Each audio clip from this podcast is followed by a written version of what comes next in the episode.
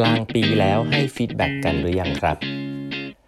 สวัสดีครับ ท่านผู้ฟังทุกท่านยินดีต้อนรับเข้าสู่ 8บรรทัดครึ่งพอดแคสต์สาระดีๆสำหรับคนทำงานที่ไม่ค่อยมีเวลาเช่นคุณนะครับ อยู่กับผมต้องกวีวุฒิเจ้าของเพจ8บรรทัดครึ่งนะฮะวันนี้เป็น EP ที่ 1160นะครับ ที่เรามาพูดคุยกันนะฮะช่วงนี้ก็ใกล้กลางปีแล้วเนาะก็มีคนถามเข้ามาเยอะนะฮะก็ช่วงกลางปีอย่างนี้ก็ ควรมากๆเลยนะครับที่พี่ที่เป็นหัวหน้าหรือน้องที่เป็นลูกน้องนะควรจะเดินเข้าไปหาพี่ๆหรือคุยกับน้องๆนะครับ ว่าขอ one on one session นนะครับถ้าถ้าองค์กรคุณไม่ได้ย่ำแย่จนเกินไปเนี่ยการที่ใครสักคนเดินเข้ามาแล้วขอคุยด้วยแบบ one on one เนี่ยน่าจะเป็นสัญญาณที่ดีนะครับ ว่าเขาแคร์เรื่องงานนะครับ ก็อย่าอย่าไปปฏิเสธสิ่งนั้น อันนี้ก็อย่างแรกก่อนนะครับ ผมอยากแนะนำให้ ช่วงนี้นะครับช่วงเดือนเดือนเดือนสุดท้ายของปีของของของ Q2 เนี่ยไปคุยถามหา one on one session นะครับแล้วถามว่า one on one session จะคุยอะไรกันนะครับ ผมแนะนำว่าอย่าเพิ่งไปคุยเรื่อง goal การทำงานอะไรมากมายนะครับให้คุยเรื่อง feedback นะครับให้ให้ feedback กันนะครับให้ feedback กัน ซึ่งผมหลักๆเนี่ยผมคิดว่าผมให้ให้วิธีการง่ายๆแล้วกันนะครับวิธีการนี้ไม่ใช่วิธีการใหม่นะอาจจะเคยเล่าไปแล้วแต่ว่าจะนำมาย้ำอีกทีหนึ่งนะครับ ปกติถ้าเป็น design school เนี่ยตอนอยู่ที่สแตนฟอร์ดเนี่ยเขา feedback เขาไม่ได้มี framework อะไรยากเลยนะครับก็คือเขาจะบอกว่า I like กับ I wish นะครับสิ่งนี้ยังเป็นสิ่งที่ยังใช้ได้อยู่นะ I like I wish ก็คือเวลาเราเจอคนเนี่ยเราก็จะบอกว่าฉันชอบอะไรในตัวคุณนะครับ I like อีกอันหนึ่งเขาจะบอก I wish I wish คือคุณทำอะไรได้ดีขึ้นบ้างนะครับคือเขาจะไม่ frame ว่าคุณทำอะไรได้ไม่ดีครับเพราะว่ามันจะกลายเป็นเหมือนเหมือนเหมือนเหมือนเหมือนมาว่ากัน แล้วคนฟังก็จะไม่ชอบ แล้วก็จะรู้สึกไม่ถึงว่าเออแล้วฉันควรจะทํำยังไงต่อ เพราะฉะนั้นเวลาคุณให้ฟีดแบ็กใครเนี่ยก็คือฉันชอบอะไรในตัวเธอ I like อีกอย่างหนึ่งก็คือ ฉันอยากให้เธอทำอะไรได้ดีขึ้นครับแต่เอาให้ง่ายกว่านั้นอีกก็คือ คุณทำอะไรได้ดีนะแล้วก็คุณทำอะไรได้ดีขึ้นนะครับ frame แบบนี้ คุณทำอะไรได้ดีบ้างนะครับคุณทำอะไรได้ดีขึ้นบ้าง สิ่งเหล่าสิ่งเหล่านี้เนี่ยเป็นสิ่งที่เบสิกนะครับก็ I like กับ I wish นะครับ แล้วผมแนะนำอีกอันนึงก็คือว่า ถ้าเป็นไปได้เนี่ยนะครับแล้วก็ควรจะทำด้วยเนี่ยคือก่อนที่คุณจะให้ฟีดแบ็กคนอื่นอะคุณให้ฟีดแบ็กตัวเองต่อหน้าคนอื่นก่อนอ่าอันนี้เป็นเทคนิคนะ ผมบอกเลยคนที่เป็นหัวหน้าเนี่ยคุณเมื่อคุณทำแบบนี้ลูกน้องจะเปิดใจรับฟังมากนะครับเพราะว่ายังไงนะเพราะว่าก็หมายถึงว่าถ้าเกิดคุณนั่งคุณเริ่มต้น one on one session อย่างผมเป็นพี่ใช่ไหมแล้วก็ผมก็คุยกับน้องใช่ผมก็จะเริ่มจากการที่ว่าเออวันนี้เรามาทำ feedback session กันนะ ก่อนอื่นเนี่ยพี่พี่ขอฟีดแบ็กเราก่อนละกันว่า ฟีดแบ็กเราเหมือนว่าช่วยช่วยฟีดแบ็กพี่หน่อยละกัน แต่ก่อนที่น้องจะฟีดแบ็กพี่เนี่ยพี่ขอพูดเกี่ยวกับตัวเองก่อน ให้ฟังว่าเอ้ยสิ่งที่พี่พูดกับตัวเองเนี่ยมันมันเป็นยังไงบ้างแล้วก็ ก็อยากจะแล้วเราก็พูดว่าเออเราเราคิดว่าเราทำอะไรได้ดีนะครับอีกอันหนึ่งก็เราก็พูดว่า แล้วเราคิดว่าเราควรจะปรับปรุงเรื่องอะไรนะครับอันนี้เป็นเทคนิคนะ ผมบอกเลยนะถ้าถ้าคุณเป็นหัวหน้าเนี่ยคุณไม่ควรจะชมตัวเองอะไรเยอะแยะในตอนแรกนะ เพราะว่าลูกน้องบางเอิญถ้าเป็นบางเรื่องที่คุณคิดว่าคุณทำได้ดี แต่ลูกน้องคุณคิดว่าคุณทำได้ไม่ดีเนี่ยเขาจะไม่กล้าพูดนะ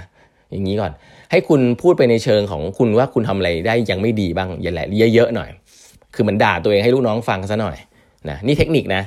เพราะว่าเวลาคุณทำอย่างนี้เสร็จปุ๊บเนี่ยหลายๆอันที่คุณพูดเนี่ยมันอาจจะไปตรงใจกับลูกน้องทำให้ลูกน้องกล้าพูดมากขึ้น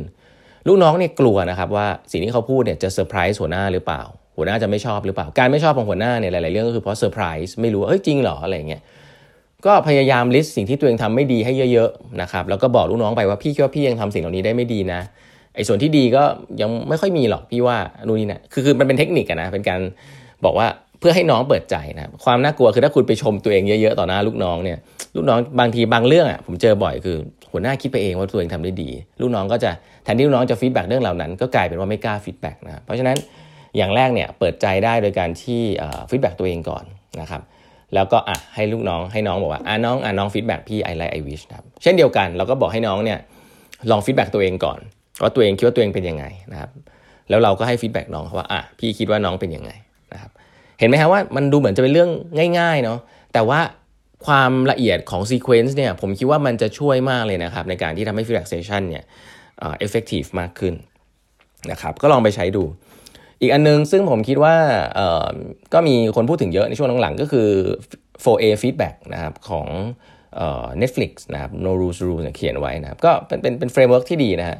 ก็คือเขาแต่เขาใช้เขาใช้เขาจะบอกว่าต้องเป็นหลัก 4A ด้วยกันนะครับ การให้ฟีดแบ็กเนี่ยจะต้องมี 2 หลักการ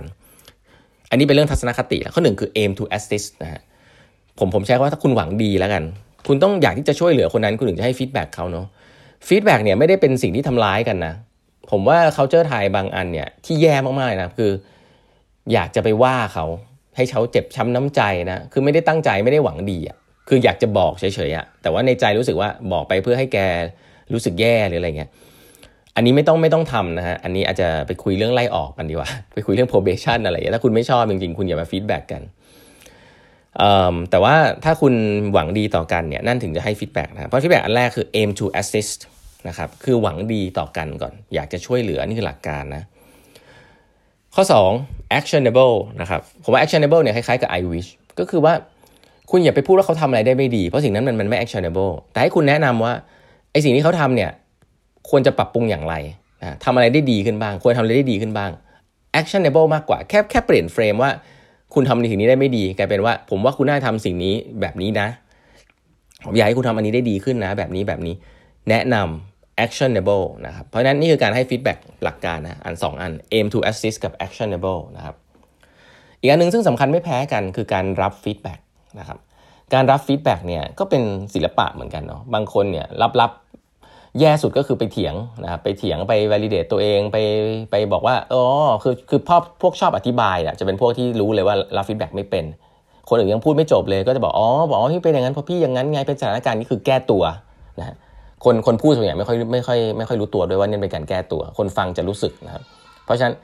การรับฟีดแบ็กนะครับสำคัญที่สุดเลยไม่ใช่การแก้ตัวหรืออธิบายครับอันนี้บอกงี้เลยนะหัวหน้าและลูกน้องนะสำคัญที่สุดคือ appreciate นะครับชื่นชื่นชื่นชื่นชมนะครับสวยสุดคือ appreciate ชื่นชมนะครับสำหรับ appreciate ชื่นชม การชื่นชมเนี่ย